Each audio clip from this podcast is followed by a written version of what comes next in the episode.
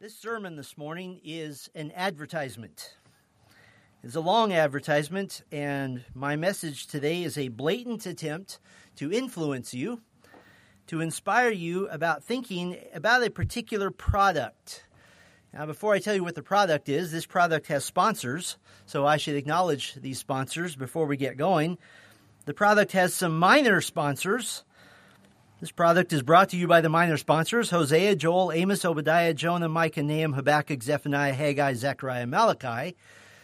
This product has some major sponsors brought to you by Isaiah, Jeremiah, Ezekiel, and Daniel. This product has some epic sponsors.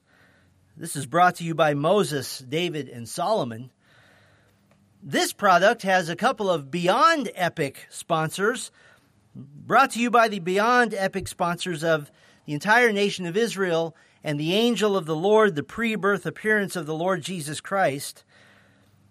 And this product has one divine and authoritative sponsor, and that is the Holy Spirit of God Himself. And the product I'm advertising is Old Testament preaching. Old Testament preaching. And we see this in our text this morning. Turn with me to 1 Timothy chapter 1. 1 Timothy chapter 1, and we'll just look at verse 8 today. And just to remind you, in 1 Timothy 1, we're examining the church, the assembly of Christ, the beautiful bride of Christ, and the ways that the church is to beautify herself in preparation to meet her Lord. And we've seen that Paul here is warning Timothy about wayward, disobedient teachers in the church at Ephesus. This is where Timothy is serving as Paul's representative. And he's warned Timothy that these teachers have some problems. First of all, they have unbiblical content. Verse 4 says, nor to devote themselves to myths and endless genealogies which promote speculations rather than the stewardship from God that is by faith. Not only do they have unbiblical content, they have selfish motives. Verse 5 The aim of our charge is love that issues from a pure heart and a good conscience and a sincere faith. Not only do they have unbiblical content and selfish motives, but they have inadequate training.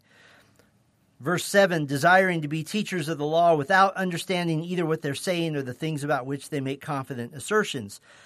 And so Paul has just commanded Timothy to admonish these teachers in the church, elders, to stop teaching.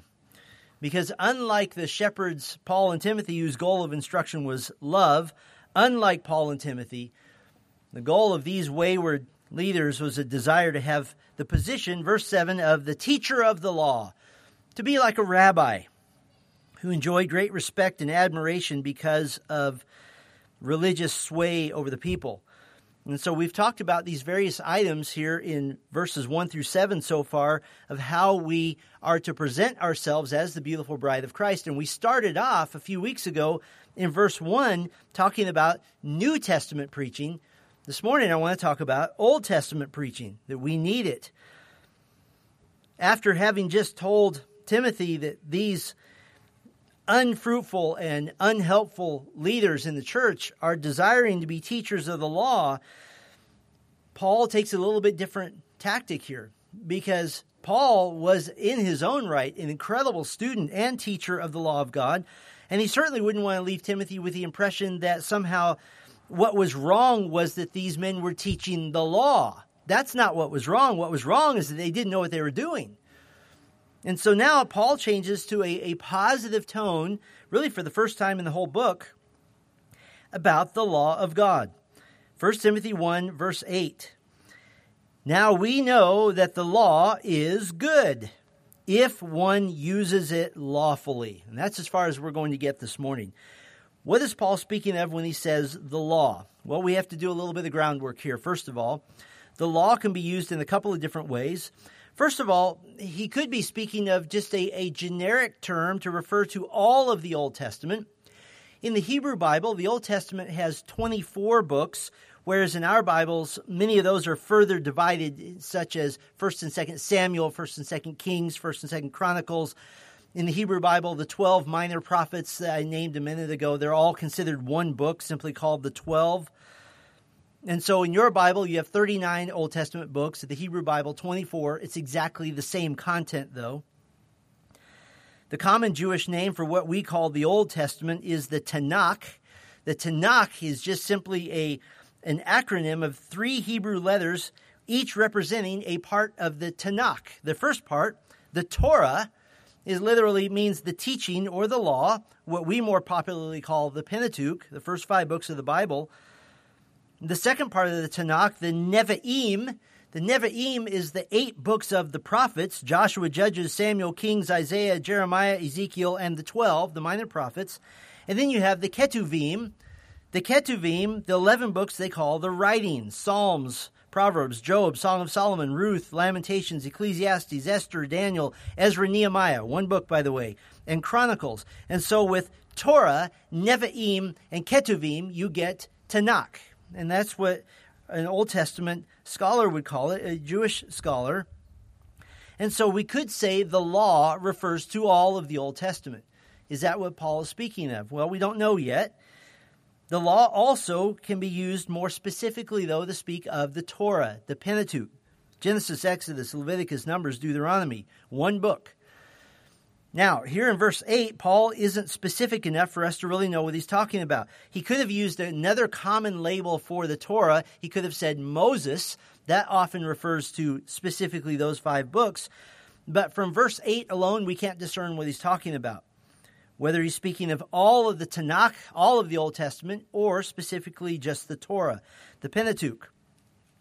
But we're thankful for context because context helps us here.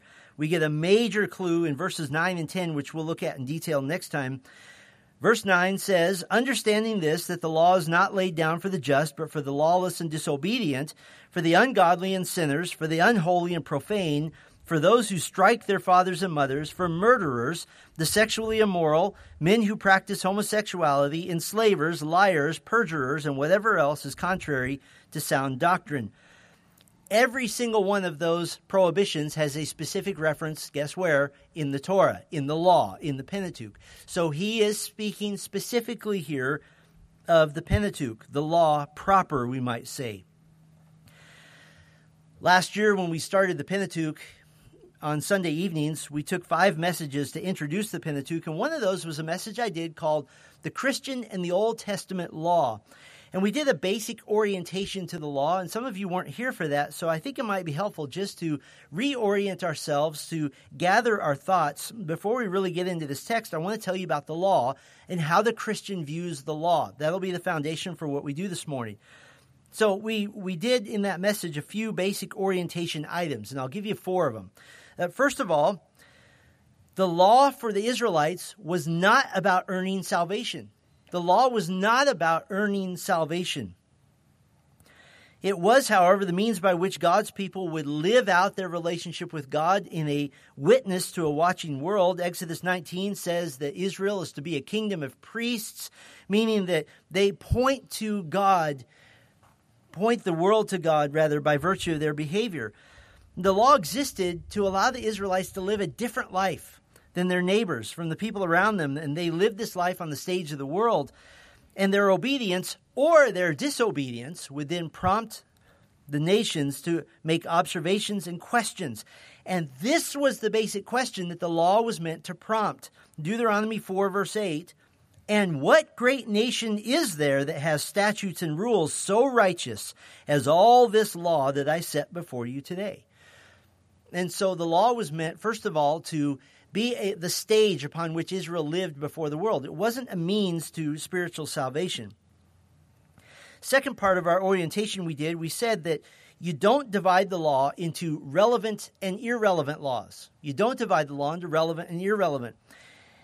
If you do any study of the Pentateuch on your own, invariably you will run into scholars who divide the law of God as of Moses as given in three categories. And they'll say, well, there's the civil law, laws governing how the country was to run. There is the ceremonial law, those laws governing religious behavior and sacrifice. And then they would say there is moral law, those laws governing personal relationship morals and, and ethics. So you have the civil law, the ceremonial law, and the moral law. The problem is, is that that's an artificial division. And you don't see it in the text at all. This was a division proposed first by Thomas Aquinas Catholic priest in the 13th century. It was carried on by John Calvin, carried on by the other reformers who believed in one overarching covenant of grace which united the Old and the New Testaments. So they had a problem. And the way they solved that problem to maintain continuity, what they would say is that the civil law and the ceremonial law has been fulfilled in Christ, has been superseded by Christ. And by the way, we would agree with that. That's true. But they would then say that the moral law of the Old Testament is binding on the Christian, that that's how we bind the Bible together.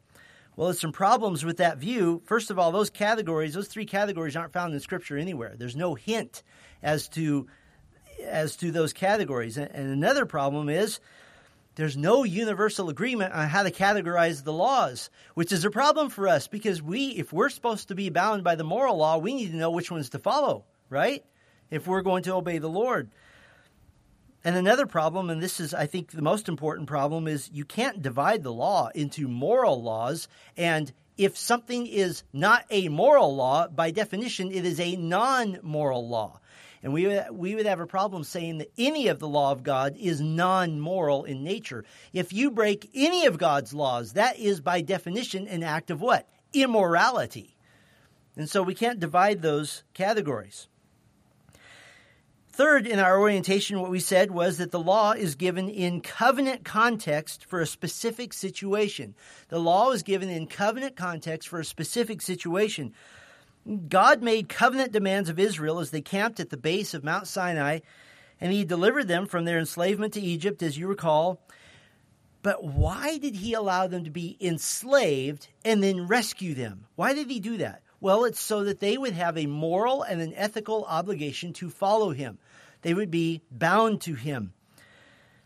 We said when we went through the, that message in the Pentateuch that this type of relationship in the ancient Near East is often called the suzerain vassal relationship. The suzerain, it looks like S U Z E R A I N, suzerain is what it looks like. The suzerain nation or king was stronger and bigger and perhaps had conquered this vassal nation. The vassal, the smaller nation, was expected to obey the laws of the suzerain. They were expected to appear before the suzerain on a regular basis, and they were expected to regularly reaffirm their loyalty and their submission to the suzerain. And in return, the big country, the suzerain, would provide protection and blessing for the vassal nation. And so, a big part of the sacrificial system of Israel was that Israel, the vassal, was atoning for her offenses against the suzerain, Yahweh, to restore the peace and the harmony of the relationship before them. In other words, God expected his people to live according to his ways. And if they would do so, Deuteronomy 28 lists this huge list of blessings financial blessing, family blessing, national blessing, protection, prosperity, and joy. And so it's important to understand the law was given in that covenant context. Now, why is that so important that this is a specific covenant context? Our last little piece of orientation to the law is that the law of Moses is part of a covenant that is no longer in effect. It's part of a covenant that's no longer in effect. And if you don't understand this, then you keep using the cafeteria approach to the law to pick and choose the ones that we think are still in effect. But the New Testament is very clear. Hebrews 8:13 says in speaking of a new covenant, he makes the first one obsolete. And what is becoming obsolete and growing old is ready to vanish away. And you might say, wait a minute, what about the Ten Commandments? Are you telling me we're not bound by the Ten Commandments? The Ten Commandments were the core laws upon which all other laws were, were based. Every other law in the Pentateuch has a root in one of the Ten Commandments, but they are part of the Old Covenant, and as such, they are not binding. But if you read carefully through the New Testament, what you find is that every single one of the Ten Commandments, except for the fourth commandment, is reaffirmed in the New Testament. The fourth commandment, of course, is the law of Sabbath. Why is that one not reaffirmed? Because Sabbath is the sign of the Old Covenant. It's the same. It would be weird for us to have a, have a Sabbath in the same way it would be odd for in the old covenant for them to celebrate the Lord's table. They wouldn't do that. The Lord's table, communion is the sign of the new covenant. And so, as recipients of the new covenant in Christ, we're not bound by the Torah, but we're bound by the words of Christ given in the New Testament, sometimes in the New Testament called the law of Christ. So we are under the law, just a different one, a new law. But the law of God is given to Israel as the way for them to live out their covenant with God prior to the new covenant in Christ that we enjoy. That's not erased. That's not forgotten. The law still embodies the character of God. The law still embodies all that God is as far as his principles of holiness and all that he requires of his people for every age. And so, according to Paul, the consummate Jew and the apostle of Christ talk about a great bridge between the old covenant and the new covenant. According to Paul, now we know that the law is what? Good. If one uses it lawfully. So, with that foundation, what I'd like to talk to you about is why the church should have a vigorous program of Old Testament preaching. We get two reasons from this verse. The first reason in my advertisement here that the church should have a vigorous program of Old Testament preaching, first reason, the law is good. The law is good. What does it mean that it's good? In Scripture, and particularly in this context, its goodness speaks of divine authority and divine uh, uh, virtue, that there's value in and of itself. That I don't get to judge the Bible. I don't get to judge whether I think the law is good or not. Uh, when somebody says to you, I don't believe the Bible is true, your answer is, what does your belief have anything to do with it? The Bible is true whether you believe it or not. Your belief is irrelevant. It is true, it's good. The Bible is intrinsically good whether someone believes it or not. Our opinion on the matter is absolutely irrelevant. The law is good because it accurately reflects God's will, it accurately reflects God's character, and it accurately reflect, reflects God's demands on his people. Maybe a good thing to think about here is what did Jesus think of the law? What did he think? Sometimes I've heard it said, well, we're, we're the church of Jesus Christ. We don't have to like the law. Well, let's ask Jesus. What did he think? First of all, he kept the law, and he did so perfectly. John 8:46 says, "Which one of you convicts me of sin?" In other words, that's a claim to sinlessness. That is a claim to have kept God's divine standards. Jesus used the law to withstand Satan's temptations. Matthew 4, beginning in verse 3, the tempter came and said to him, If you are the Son of God, command these stones to become loaves of bread. But he answered, It is written, Man shall not live by bread alone, but by every word that comes from the mouth of God. Could you withstand Satan's temptation by your knowledge of the book of Deuteronomy? That's what he did. Jesus corrected misinterpretations of the law. It was important to him that the law inter- was interpreted correctly. Matthew 5:21 You have heard that it was said to those of old you shall not murder and whoever murders shall be liable to judgment but I say to you that everyone who is angry with his brother will be liable to judgment. Whoever insults his brother will be liable to the council, and whoever says, You fool, will be liable to the hell of fire. He corrects misinterpretations of the law. He explained the law. He took time to explain in the greatest genius answer of all time about the law of God. Matthew 22, beginning in verse 7, Jesus said, you shall love the Lord your God with all your heart and with all your soul and with all your mind. This is the great and first commandment. And the second is like it. You shall love your neighbor as yourself. And here's the genius. On these two commandments depend all the law and the prophets. In other words, if you love the Lord your God and you love your neighbor, you have kept every law. That's genius. He even condemned Israelites who neglected the law. He condemned them. Matthew 23, verse 23, he said, Woe to you, scribes and Pharisees, hypocrites! You tithe mint and dill and cumin, and have neglected the weightier matters of the law, justice and mercy and faithfulness. And you might say, Well, how is Jesus the bridge between the law and me? Well, he even stated his purpose in relation to the law. Matthew 5:17 Do not think that I have come to abolish the law or the prophets I have not come to abolish them but to fulfill them. And what's the point of that? Well, the point is, is that for the first time in all of human history a human being, Jesus Christ, who is fully divine, fully God, has kept the perfect standard of God's holiness, of God's righteousness. First time ever. That's what Jesus thinks of the law and if you took the 15 minutes that it takes to read Psalm 119, all 176 verses, you would see that writer affirming the goodness of the law. Psalm 119, verse 18 Open my eyes that I may behold wondrous things out of your law. Verse 70, I delight in your law. Verse 72, your law is better than gold and silver. Verse 97, I love your law. Verse 165, great peace have those who love your law. Nothing can make them stumble. What, what a list. Wondrous things and delight and better than gold and silver. It's beloved. It brings peace. It brings stability. Now, we could probably all agree on that. But the goodness of the law isn't just an intellectual agreement that says, yeah, the law is good. It's more than that. Because when Paul says the law is good, whether you know it or not, we struck gold.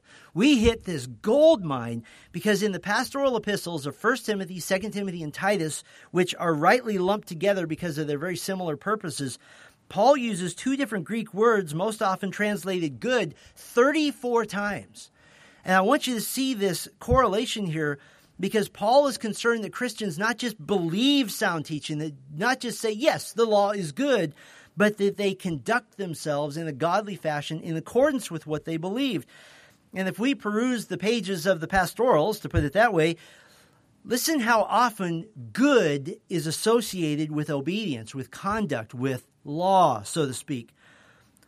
Three verses earlier, 1 Timothy 1 5, the aim of, shepherd, aim of a shepherd's instruction is love from a pure heart and what? A good conscience. Same chapter, verse 18, Timothy is to wage the good warfare of defending sound teaching and the biblical gospel. Chapter 2, verse 3 of 1 Timothy, it is good to lead a peaceful and quiet life, dignified and godly in every way, goodness and behavior. 1 Timothy 2:10 women who profess godliness prove it with good works.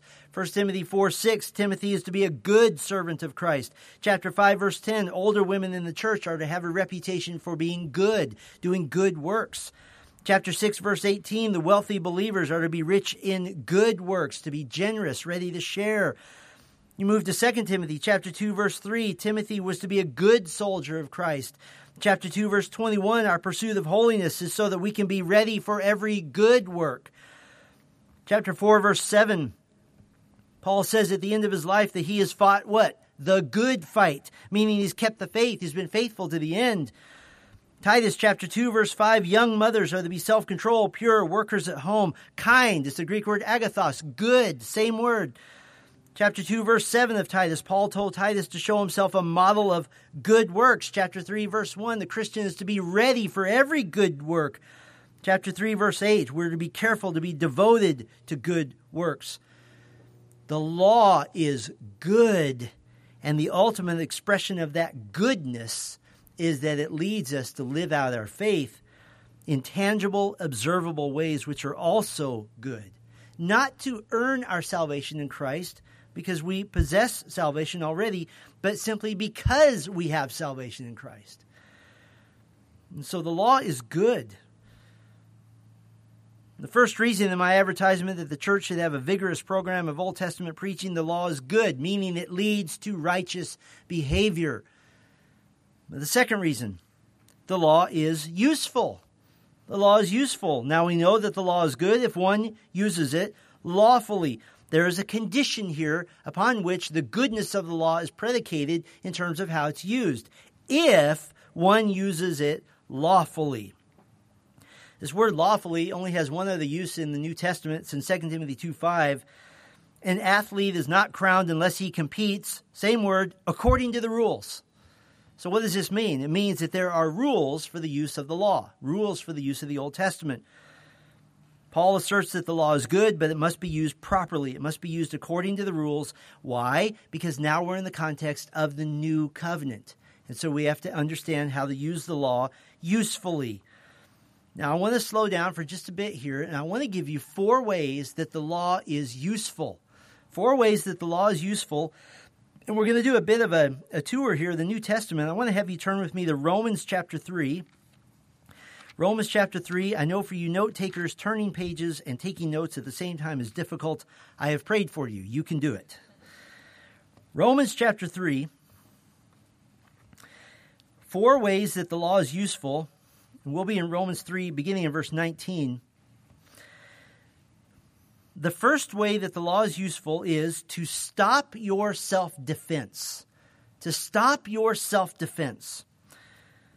Romans 3:19 Now we know that whatever the law says it speaks to those who are under the law so that every mouth may be stopped and the whole world may be held accountable to God. What is the apostle Paul saying here? He's saying that every human being is accountable to the perfection, to the holiness, to the character of God, and this is expressed in practical terms in the law. No one can argue that he's not guilty of sin because all you have to do is compare your life to the law and you can say, Yes, I'm guilty. Now, what we like to say is, Now, hang on just a minute. I'm a Gentile. Even if I had lived back then, I wouldn't have been under the law anyway. Well, look over probably on the same page in your Bible, chapter 2, verse 14 chapter 2 verse 14 for when gentiles who do not have the law and you say hey that's me i didn't have the law by nature do what the law requires they are a law to themselves even though they do not have the law they show that the work of the law is written on their hearts while their conscience also bears witness and their conflicting thoughts accuse or even excuse them on that day when according to my gospel god judges the secrets of men by christ jesus what is he saying here He's saying that God has placed a conscience in mankind. And whether you've ever even read the Old Testament or not, you were born knowing that murder is wrong. You were born knowing that theft is wrong. You were born knowing that honesty is right. You have these things within you. And so it's, it's not as if somebody is out in the world and says, Well, I've never read the Bible, therefore I have no sense of right and wrong. Every human being has a sense of right and wrong. Look with me back at chapter 3, verse 20. For by works of the law, no human being will be justified in the sight, since through the law comes knowledge of sin. No human being by works of the law will be justified, meaning acquitted, meaning to be declared righteous. But what do you get from the law? It says you get knowledge. The law is the straight and true standard, and you compare it, you butt it up against your crooked life, and you see, oh, I am not straight. I am not like the law of God. I am not like God. I'm different. And so the law stops your self defense. It stops you in your tracks. Literally says in verse 19, it shuts your mouth. The greatest sermon I've ever heard on Romans chapter 3 by Dr. Marvin Rosenthal when I was 12 years old, somewhere in that vicinity. He said, You will not appear before God and give your excuses. You will not appear before God and give your reasons for your sin. You will not appear before God and say, But God, here are my rationalizations. I'll never forget him saying that if you try to open your mouth before God, he will say, Shut up. You have nothing to say. The law stops you from defending yourself. You have no defense. Turn with me to Romans chapter 7. Romans 7, a couple pages, pages over. The second way the law is useful. First, the law is useful to stop your self defense. The second way the law is useful is to justly condemn your sin. To justly condemn your sin. To justly condemn your sin. Now, Paul is going to argue here in Romans 7, verse 7, that the law is not sin, the law is not sinful, the law is useful. And in fact, he gives an example of a law, the law against covetousness, the ninth commandment. Verse 7 But then what shall we say? That the law is sin? By no means. Yet if it had not been for the law, I would not have known sin. For I would not have known what it is to covet if the law had not said, You shall not covet. But sin, seizing an opportunity through the commandment, produced in me all kinds of covetousness. For apart from the law, sin lies dead. In other words, the, the law shows me in black and white terms that sin exists and what it is. Now, it's sort of like this, though. You have a two two year old that's two foot nothing, and you tell the two year old, up on the counter where you can't see it is a jar filled with candy and you can't have it. Don't go to the closet and get the little step ladder to step on there and take the lid off and get your three favorite flavors of blueberry, strawberry, and lime. Don't do that. Before then, the two year old didn't even know the candy was there. So, what does the law do? It tells you what's wrong, but it also stimulates your sin nature such that it proves to you that you are a lawbreaker. Verse 12 so the law is holy, and the commandment is holy and righteous and good. And what is he saying here? He's saying that the law is equitable and just. It doesn't make any unfair demands. It doesn't ask for that which is unrighteous. It's right in condemning your sin. It's right in condemning sinners. Can I put it this way? The law is a friend to you, which brings condemnation because it points you to the need for grace. Can I put it this way? The law is the doctor which gives the terminal diagnosis of your sin so that the only treatment possible may be sought after. And what is that treatment? And turn with me to Galatians chapter 3. We keep touring here the New Testament a bit. Galatians chapter 3. The third way the law is useful first, to stop your self defense. Second, the law justly condemns your sin. In Galatians 3, beginning in verse 22, the third way the law is useful to graciously lead you to Christ. To graciously lead you to Christ. To graciously lead you to Christ. Galatians 3:22 But the scripture imprisoned everything under sin so that the promise by faith in Jesus Christ might be given to those who believe. The law of Moses prepared the way for the gospel, much as John the Baptist was the announcer, the forerunner, the herald of Jesus Christ. The law announced that a better covenant was coming, a fuller covenant. How did the law prepare the way for the gospel? The law demonstrated that all people were under bondage to sin. You can't possibly keep the law. And what's the point of that? The point was to get you to give up. The point was to get you to give up trying to keep the law in a way that was perfect to, to say, I can't do it. I've failed in every area. I cannot merit God's favor. Instead, it's meant to point you to someone who has kept the law for you on your behalf. Verse 23 Now, before faith came, we were held captive under the law, imprisoned until the coming of coming faith would be revealed. Now, this is sometimes misunderstood. What does this mean before faith came? Well, specifically speaking of faith in Christ, it's not that there's somehow a new means of salvation. Salvation from sin has always been by faith. Genesis 15, 6, Abraham believed God, that's faith, and it was credited or counted to him as righteousness. Justifying faith did operate in the Old Testament, but it was faith based in the Messiah yet to come the seed of Abraham, the promised redeemer of Genesis 3:15, the redeemer Job was looking for in Job 19, the promised prophet of Deuteronomy 18. Faith in the Old Testament looked ahead. Faith in the New Testament looks back at the cross. But this verse says, we were held captive, meaning, as I just said a second ago, the law which forbids sin also stimulates that which it forbids. We're held in judgment by the standards of God until such time as someone comes to fulfill those standards in our place, to, to stand for us and with us. And so, what did the law do for us? Verse 24 So then, the law was our guardian until Christ came in order that we might be justified by faith. Now, this word guardian, very interesting concept here. It means a leader or a guide, and it had a very specific use in Paul's day. This guardian was a personal attendant who would attend to the son of a nobleman.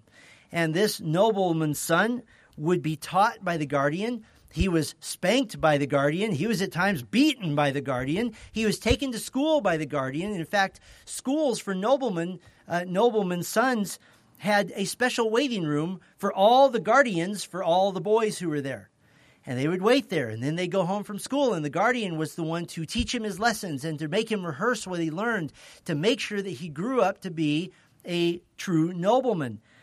The guardian was there to restrain freedom until freedom could be used responsibly. Now what is this for us? The great and mighty difference between the old covenant and the new covenant is one thing and that is the indwelling of the holy spirit because by the indwelling of the Holy Spirit, the new covenant ha- now has written God's law on your heart. that not only as a human being do you have a general sense of right and wrong, but as a believer in the Lord Jesus Christ, you can read through the New Testament and say, Yes, that makes sense. You don't have to read husbands love your wives as Christ loves the church because instinctively you're going to do it. Now, when you read it, it commands you and you need the word of God, but you knew it. You have the Holy Spirit. You don't need the guardian anymore, the law. And because of this, verse 25, now that faith, meaning faith in Christ, has come, we're no longer under a guardian, for in Christ Jesus you are all sons of God through faith. Why can you be a child of God through faith in Christ? This is so important. Galatians chapter 4, the very next chapter. Galatians 4, verse 4 But when the fullness of time had come, God sent forth his Son, born of a woman, listen to this, born under the law, to redeem those who were under the law, so that we might receive adoption as sons. And because you are sons, God has sent the Spirit of his Son into our hearts, crying, Abba, Father. So you are no longer a slave, but a son, and if a son, then an heir through God. Did you catch this? The Lord Jesus Christ, born under the law, kept the law perfectly so that you could stand before God. And when God would say, You have broken my law, you have violated my holiness, you might humbly say, Might I ask the Lord Jesus Christ to stand in my place with his perfect life instead of my wretched life? And God says, Yes, you may. That's the beauty of the Lord Jesus Christ having been born under the law and lived the law perfectly on your behalf. The law is useful to stop your self defense, to justly condemn your sin, to graciously lead you to Christ. I'm going to give you one more way the law is useful. It is to teach us principles of obedient godliness. To teach us principles of obedient godliness. And you don't have to turn here, but just listen to the writer of Psalm 119 concerning the law and how it teaches him obedience. Psalm 119, verse 7 I praise you with an upright heart. And why? When I learn your righteous rules. Learning the law of God creates an upright heart.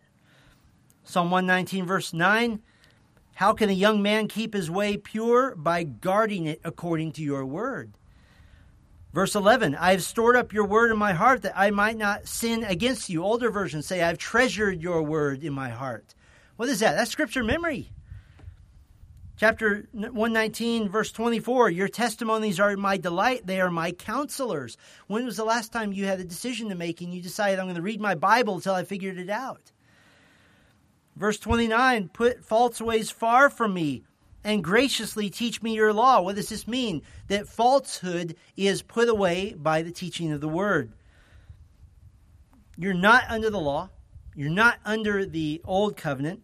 You're not part of Israel. You're not part of a national theocracy. But the principles of righteousness, the principles of holiness that we need to live obedient lives, they're embedded in the law, and all of them have New Testament counterparts. Listen, the 613 laws of the Torah, they cover every part of life. I'm just going to give you some quick headings here. The Torah tells you what to think about God. That's a pretty good starting point. Exodus 20, you need to know that He exists. Deuteronomy 6, you need to know that you love Him. You love God with reverence. So we know what to think about God. The Torah tells you what to think about scriptures, what to think about the Bible. Deuteronomy 13, we're not to add or take away from the Bible. Deuteronomy 6, you're to learn the scriptures, you're to teach the scriptures, you're to speak of them in your household.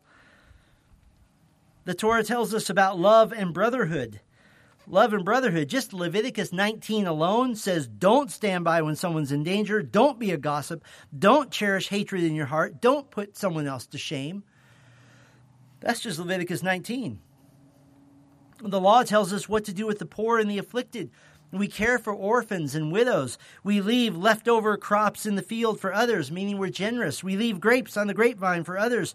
We give a poor man what he needs. Most of you are not growing crops or grapes, but the principle is obvious. It's clear. We're told what to do with the treatment, from a Jewish standpoint, the treatment of Gentiles and strangers. We would call them Deuteronomy 10, you love the stranger. You're honest and upright with strangers. Exodus 22, and how about this one? Don't defile yourself in marriage with a stranger. In other words, don't marry outside the faith. Deuteronomy 7. How about marriage in the family? Exodus 20, you honor your father and mother. Genesis 1, be fruitful and multiply. Deuteronomy 23, that sexual expression is for marriage only. And how about this one? Deuteronomy 24 is the invention of the honeymoon. This is all in the Old Testament. How about forbidden sexual relations? Forbidden sexual relations. There are some 25 separate laws concerning this because sexual immorality is A, an abomination to God, and B, that which will destroy a nation. How about how to order your life? God gave them times and seasons for worship and festivals. They ordered their lives around the Sabbath day of rest. How about dietary laws? Many dietary laws were for the purpose of showing the world that they're different, they're set apart. And no, we're not under the dietary law, but the principle is very clear. We're different. We don't live our lives the same way that the world does. How about business practices? Leviticus 25, you're to be honest in buying and selling. Leviticus 25 also, you never loaned a brother, an Israelite, money with interest, ever. And in fact, Exodus 22 says you're to lend to the poor, but never demand repayment. Yes, I'll loan you this money and I'll never ask you about it again. How about masters and servants? Leviticus 19, don't delay to give a paycheck. Leviticus 25, treat a servant with kindness. Deuteronomy 23, don't steal from the landowner. Be generous and kind. How about legal procedures? Deuteronomy 16 appoints judges. Exodus 22, they're not to be cursed, they're to be treated with honor.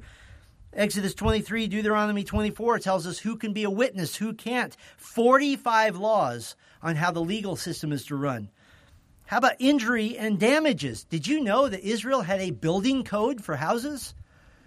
The building code was don't build a roof that someone's going to fall off of.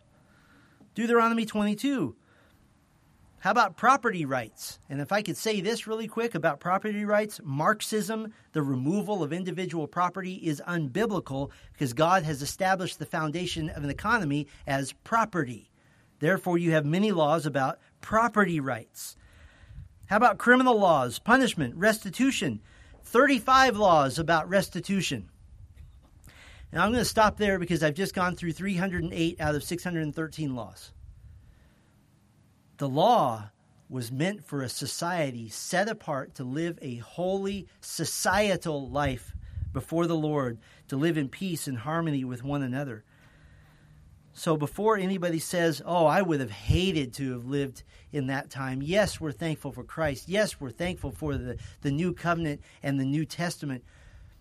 But it wasn't considered a bad thing to live in that society. It was considered a blessing to live under the law of God. And for every one of those categories, we find New Covenant applications directly in the New Testament. So the law is good, the law is useful. Now, while Paul is speaking specifically of the law, the Torah, the rest of the Old Testament is essentially the story of Israel either living out or failing to live out God's covenant with them, so we can reasonably say, along with 2 Timothy 3.16, that all the Old Testament is good and all the Old Testament is useful. That's the general conclusion from Paul's specific reference here to the Torah, to the law. I want to give you one little final piece of my advertisement for Old Testament preaching. I want to give you six reasons to devote yourself to hearing Old Testament preaching for the rest of your life. Six reasons, and these will be fast. First of all, Old Testament preaching is commanded. It's commanded. 2 Timothy 3:16 all scripture is breathed out by God and profitable for teaching, for reproof, for correction, for training in righteousness. By the way, right after this, the very next chapter, the apostle Paul places Timothy under an oath and he says, "Preach the word." What is he saying in context? Preach the Old Testament. Why? Because we didn't have a New Testament yet. Old Testament preaching is commanded. The second reason, Old Testament preaching is modeled. It's modeled. When Paul came to Thessalonica, Acts 17:2 says that he went to the synagogue as was his custom, and on three Sabbath days he reasoned with them from the scriptures. Meaning from what? Meaning from the Old Testament. The very first Christian sermon, Peter in Acts chapter 2, was an Old Testament sermon. Old Testament preaching is commanded, it's modeled. Old Testament preaching is defended. It's defended. Paul told the elders of the church at Ephesus in Acts 20, verse 27, I did not shrink from declaring to you the whole counsel of God, all the word of God, beginning to end. Old Testament preaching is exemplified. It's exemplified. Where does that happen? That happens in the book of Hebrews. The book of Hebrews stands as our unique book in the New Testament as an example of a Christian sermon. It's gospel saturated, it's focused on Christ. But what's unique about it is that it has 40 Old Testament quotes. Many of them are long. The book opens with the Old Testament right there in chapter 1, verse 5. 15% of the book of Hebrews is simply a quotation of the Old Testament. By percentage, that's the highest percentage in all of the New Testament, even more than the book of Romans. And so Old Testament preaching is exemplified. Old Testament preaching is honored by God. It's honored by God. Acts 18, verse 24, a man named Apollos is said to be powerful, said to be competent, said to be mighty in the scriptures. And what was he preaching? He was preaching the Old Testament. In fact, he was preaching the Old Testament with lack of knowledge of Christ. He preached Christ from the Old Testament, but he needed more instruction, so he received that. But he was mighty in the scriptures. And one more reason in my advertisement for Old Testament preaching. Old Testament preaching is Israel honoring. Old Testament preaching is Israel honoring. Paul said in Romans 3, verse 2, the Jews were entrusted with the oracles of God. The word of God did not come through Mozambique, it did not come through Alabama, it came through Israel. And we are to honor them for that. Romans 9, verse 4, Paul says, They are Israelites, and to them belong the adoption, the glory, the covenants, the giving of the law. Notice, by the way, he doesn't say they used to be Israelites, but now that the new covenant has come, they're not Israelites anymore. He said they are. And it's through Israel that Christ came, and by grace, the Gentile has been grafted into the people of God. And the Gentile believers have a duty not to denigrate the Jews, not to relegate the Jews to history, not to make horrible, terrible pronouncements about the Jews, such as was done by Justin and Irenaeus and Origen and Chrysostom and Jerome and Ambrose and Milan, and most notably by Augustine. These anti Israel sentiments and beliefs made their way into established Catholicism and carried over, sadly, into much of Reformed theology. Our duty as Gentiles is to preach Christ to the Jew. Romans 11, 1 and 2, I ask then, has God rejected his people? By no means. And Paul says, For I myself am an Israelite, a descendant of Abraham, a member of the tribe of Benjamin. God has not rejected his people, whom he foreknew. Old Testament preaching is commanded, it's modeled, it's defended, it's exemplified, it's honored by God, and it's Israel honoring. Listen, the Old Testament is glorious. It is glorious. It begins recording the creation of all things in Genesis. God gives his plan to redeem mankind from sin and he promises in Genesis 3:15 that a savior will come. This savior would come through a chosen nation from God's sovereign choice of Abraham, then his son Isaac and his son Jacob. Jacob is given 12 sons, and eventually the whole family of 70 is moved to Egypt in God's plan. This family grows into a mighty nation, so mighty that Egypt is fearful of her, and Egypt enslaves Israel. And they're in that land for over 400 years, and ultimately God sends a Redeemer, Moses, a foreshadowing of the type of Redeemer Christ would be. And Moses saves the children of Abraham, Isaac, and Jacob. He brings them to Mount Sinai. And at Mount Sinai, God establishes a covenant with this people. He forms them officially into a nation. He gives them his law and he promises them a land that they'll possess for all time. And he promises that someday he'll give them a righteous human king. Because of their disobedience, then they'll wander in the wilderness for 40 years. And when the time is right, God leads them to cross the Jordan River, and over a period of seven years, they conquer Canaan, the promised land, at God's command. And then they enter into a period of history of 300 years called the time of the judges. And during this time, repeatedly, Israel rebels. They are disciplined by God, by, by foreign nations, and then they are re- repentant and God restores them. And this happens over and over and over again for three centuries.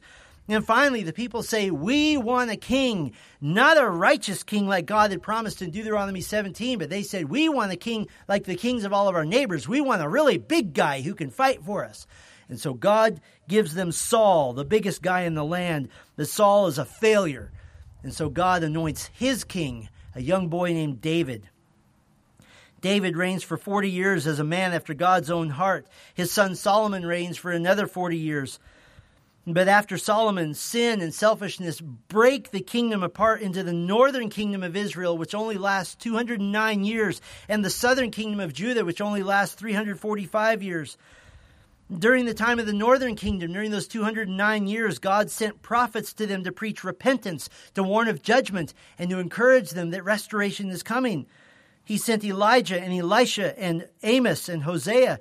And during the 345 years of the southern kingdom, he sent prophets to preach repentance, to warn of judgment, to promise future restoration. He sent Joel, Isaiah, Micah, Zephaniah, Ze- Jeremiah, and Habakkuk.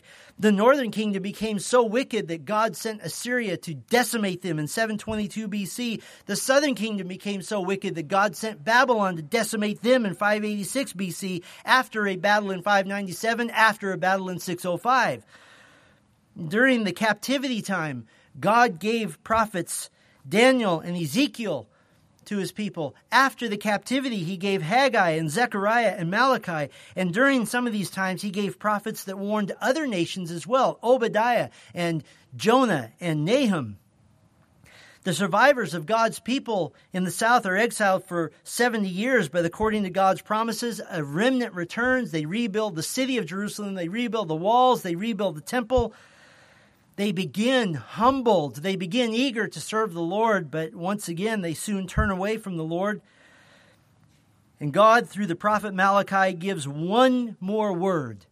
And that last word is that he's going to send a prophet who is like Elijah to turn God's people once again to repent. And here are the last words of the Old Testament Lest I come and strike the land with a decree of utter destruction. And then God is silent 400 years until a prophet like Elijah comes. Really, the last Old Testament prophet, the one to say that Messiah is coming, the promised Savior is coming, the Redeemer is arriving. Matthew 3 In those days, John the Baptist came preaching in the wilderness of Judea Repent, for the kingdom of heaven is at hand. For this is he who was spoken of by the prophet Isaiah when he said, The voice of one crying in the wilderness, Prepare the way of the Lord, make his path straight. Listen, we need Old Testament preaching because the story of the Old Testament isn't finished.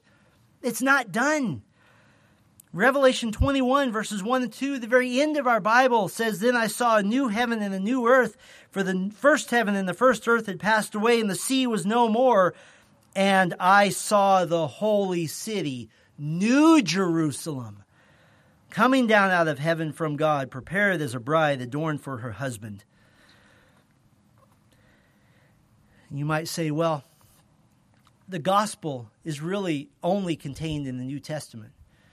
So we better stick to the New Testament. Did you know that the very last gospel appeal of the Bible is found in Revelation 22, verse 17, and it says, The Spirit and the bride say, Come. Let the one who hears say, Come. And let the one who is thirsty come. Let the one who desires take the water of life without price. This is a gospel appeal from Isaiah 55 an Old Testament passage, the last New Testament appeal to come to faith in Christ comes from the Old Testament. Isaiah 55 1 Come. Everyone who thirsts, come to the waters, and he who has no money, come, buy, eat. Come, buy wine and milk without money and without price. Not because salvation from sin, called the waters of life, are free, but because the price has been paid. Paid by the Savior first promised in Genesis 3, predicted 300 times in the Old Testament. Now, I am a preacher, and so I get to use the word conclusion multiple times. But my final conclusion I have an action item for you on my advertisement for the Old Testament. For Old Testament preaching, I've traditionally preached primarily from the New Testament during our Sunday morning services, but the main reason we started a Sunday evening service is for Old Testament preaching. That's the reason we did it.